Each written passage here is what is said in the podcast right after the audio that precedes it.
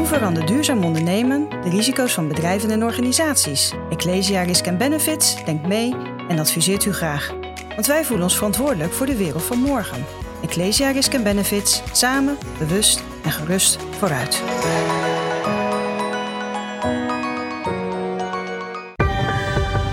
Ecosofie wordt mede mogelijk gemaakt door Renewy. Renewy. Minder nieuw, meer renew. Want afval bestaat niet. Maar wat drijft jou om, om je met dit probleem zo bezig te houden en je hier zodanig voor in te zetten? Want je bent 25, je hebt al bij Buitenhof gezeten, je bent in beeld gekomen toen je in uh, Glasgow bij de klimaattop ineens uh, door de beveiliging kwam. Daar gaan we zo wat meer over hebben. Maar ja, hoe komt dit? Ik denk dat ik gewoon echt vanaf jongs af aan heb meegekregen dat je gewoon goed moet zorgen voor de natuur om je heen en voor de dieren en zo. En dat als je dan steeds ouder wordt en alleen maar ziet van wow, we zijn echt onze lieve kleine aarde gewoon helemaal aan het verpesten, dan, dan kan je bijna niet geen activist worden. Als je gewoon ziet wat er aan de hand is, dan moet je wel opstaan en een soort van boos worden en echt iets eraan doen. En bijvoorbeeld Pippi was altijd vroeger mijn voorbeeld. Ehm, en ik heb dus ook wel echt vanaf jongs af aan meegekregen van je moet opkomen voor mensen die niet voor zichzelf kunnen opkomen. En als er gewoon iets onrechtvaardig is, dan moet je daar gewoon wat van zeggen. Dus dat probeer ik te doen. Ja, en Pippi Langkous, ik heb het nog nooit gedaan, dus ik denk dat het wel kan. Is dat dan ook een lijfspreuk die jij jezelf toe eigent? Ja, volgens mij heeft Pippi dat dus nooit gezegd in die boeken. Maar ja, ik denk wel bij alles van... Nou, wat we eigenlijk bij XR vaak zeggen is... moed is een spier die je kan trainen. Dus de eerste keer uitspreken is echt best wel eng. De eerste keer gearresteerd worden is ook echt heel erg eng. Maar het wordt iedere keer ietsjes minder spannend. Je hebt het al over XR. Uh, je hebt het over de cel. Dat zijn beide dingen die we, waar ik wat meer over wil weten, op zijn minst.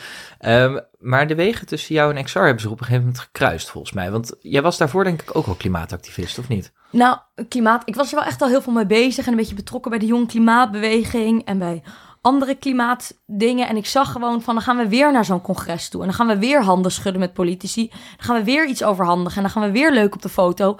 En er gebeurt gewoon helemaal niks. De uitstoot neemt exponentieel toe. Dus toen dacht ik al gewoon van, dit gaat gewoon niet goed. We moeten gewoon, het moet groter, het moet duidelijker.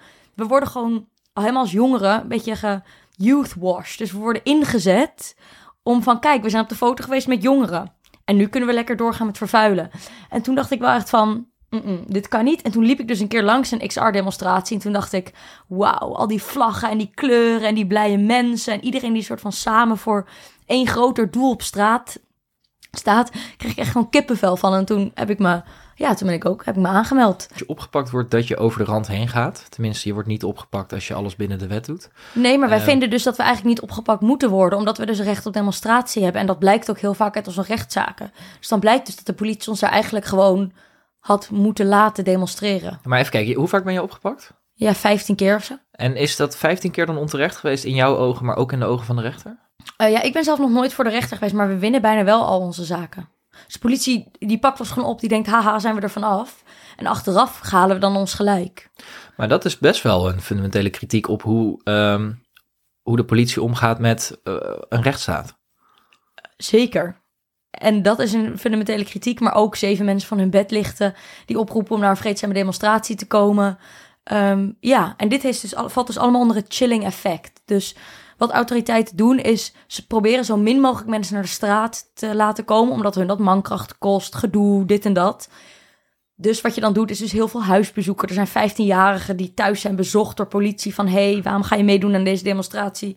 Ook het chilling effect is dus mensen van hun bed lichten. Ook het chilling effect is dus mensen meteen oppakken terwijl ze nog maar net aan het demonstreren zijn. Maar ja. dat is eigenlijk gewoon angst aanjagen. Terwijl wij in de democratie die we hebben, in de rechtsstaat die we hebben, hebben afgesproken dat we dit recht hebben. Ja. En die eisen, um, komt daar al iets van in de praktijk? We hebben nu wel een klimaatminister natuurlijk. Ik ja. dacht ook dat Rob Jet aan de slag ging met de klimaatpersconferentie, maar dat weet ik eigenlijk Ja, dat heeft hij wel. Maar ja, goed, eerst zien dan geloven, denk ik altijd bij meneer is ook iets wat steeds meer... Burgerberaden gaan er ook komen, dus dat gebeurt wel. Het ging eigenlijk nooit over netto nul voordat XR er was. Nu gaat het wel vaak over netto nul. Dus um, er gebeuren wel echt dingen, maar nog te weinig. Maar nu de beweging zo erg groeit, zit dat er wel aan te komen. Want wat, nog even over wat XR dan dus doet, is wij passen burgerlijke ongehoorzaamheid toe om verandering te bewerkstelligen. En dit is in het verleden heel effectief gebleken. Uh, ik had waarschijnlijk misschien nog niet eens mogen stemmen als niet vrouwen de straten waren gegaan uh, en zich burgerlijk ongehoorzaam hadden gedragen.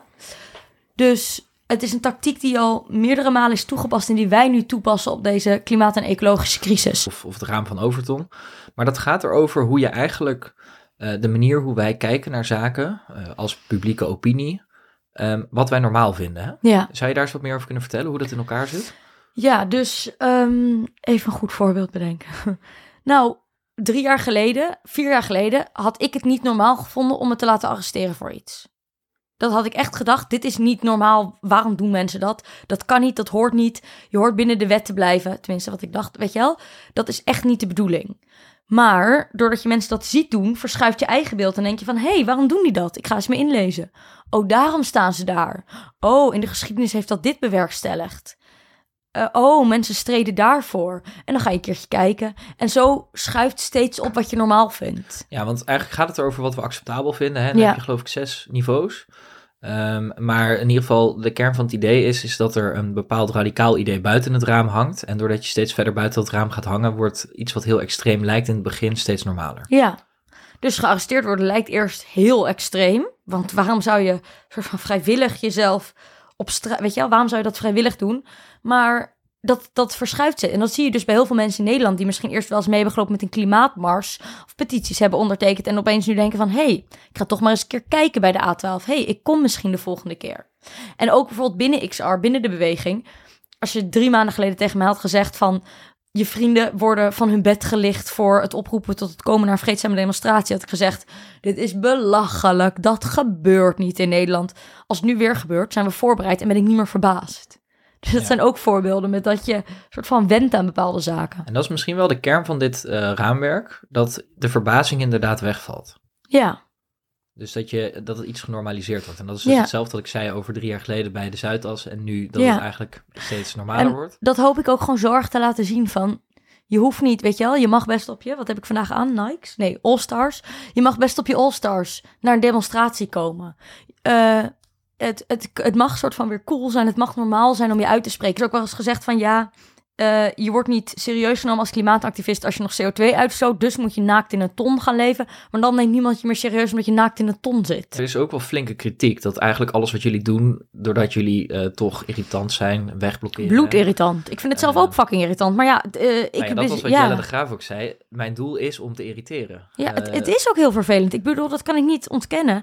Als ik daar zou willen rijden of zo, ja, dan zou ik er ook graag doorheen willen. En dan weer vijf minuten omrijden. Dat is ook vervelend. Maar ja, dan moet je toch echt de beleidmakers aanspreken die dat beleid maken, waardoor wij wel de straat op moeten, omdat deze crisis zo enorm groot is. Maar denk je niet dat juist door die irritatie op te wekken, dat er ook mensen de andere kant op gaan? Dat mensen denken, ja, ja rot op met je klimaatactivisme. Ik, en dat ze juist alleen maar afhaken? Dat is Ehm, natuurlijk wel nou- veel kritiek die gaande is. Nou, het, zeg maar, je kan zeggen wat je ervan vindt, maar het werkt gewoon. Punt.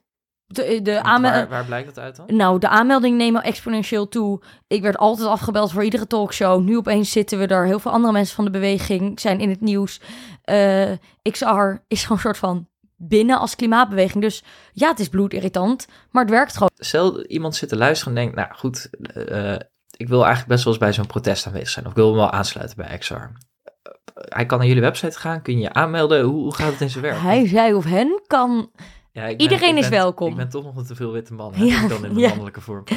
Iedereen is welkom als je vreedzaam bent, als je antiracistisch... Je bent gewoon... Iedereen is welkom om een keer of naar een eh, Heading for Extinction talk te komen... of een Welkom bij XR praatje. Dan krijg je een beetje de inhoud van de klimaatcrisis en van wat er gaande is. En om een keer eh, voor een concrete actie naar een actietraining te komen. En daar leer je dus wat is, vre- wat is een vreedzame burgerbeweging? Hoe doe je dat als je wordt weggesleept door de politie? Hoe gaat zo'n actie in zijn werk? En dan ga je ook in kleine groepjes een groepje vormen. En dan, zodat je daarmee samen naar de demonstratie toe kan. Want het is best wel nou, spannend en best wel nieuw. En dan maak je ook altijd buddies, zodat je altijd even kan inchecken van... hey, hoe voel je je? Stel je wil een taak, dan kan je die daar krijgen. Als je bijvoorbeeld well-being wil zijn, dat je water en koekjes uitdeelt of wat appels uitdeelt. Ehm, dus eigenlijk is het beste om naar zo'n actietraining Het te is wel gaan. goed, goed om te weten, bij zo'n actie, daar zit een enorme organisatie aan vooraf. Ja, het lijkt wat leuk. Iedereen staat hier spontaan op de weg, maar het is maanden, maanden, maanden planning. En ook achter de schermen zitten er heel veel mensen die bijhouden wie er gearresteerd wordt, hoe lang ze al vastzitten, of ze hun medicatie wel krijgen. Er staat er echt een team aan topadvocaten paraat die allemaal naar het bureau kunnen komen. er staan altijd mensen buiten het bureau met eh, voor een praatje, voor koffie, voor thee, voor koekjes. Omdat, ja, om even een soort van een fijn gevoel te krijgen. Ehm, er zit een heel, heel soort van persteam die persberichten aan het schrijven is om maar met die media in contact te blijven. Dus er is ongelooflijk veel werk, ook buiten de mensen die erop staan. En het is echt heel goed georganiseerd. Het is maanden maar het geeft wel aan dat ook, uh, ik kan me voorstellen dat er allerlei verschillende soorten mensen naar deze podcast uh, luisteren, dat ook buiten het echt op die weg staan, uh, jouw, actief, of jouw kwaliteiten dus heel erg tot z'n Tuurlijk, er moeten persberichten worden geschreven, er moet eten worden gekookt, er moeten mensen uit de cel worden opgehaald met een knuffel en een kopje thee. Iedereen is welkom en het is ook, zeg maar, echt totaal niet erg als jij niet in de positie bent om gearresteerd te worden. Schone lucht, gelijke kansen een circulaire economie. Dat is allemaal niet links of rechts. Een mooie toekomst, daar moeten we samen aan werken. Teken daarom ook voor een duurzaam regeerakkoord. Ga naar duurzaamregeerakkoord.nl en teken het manifest.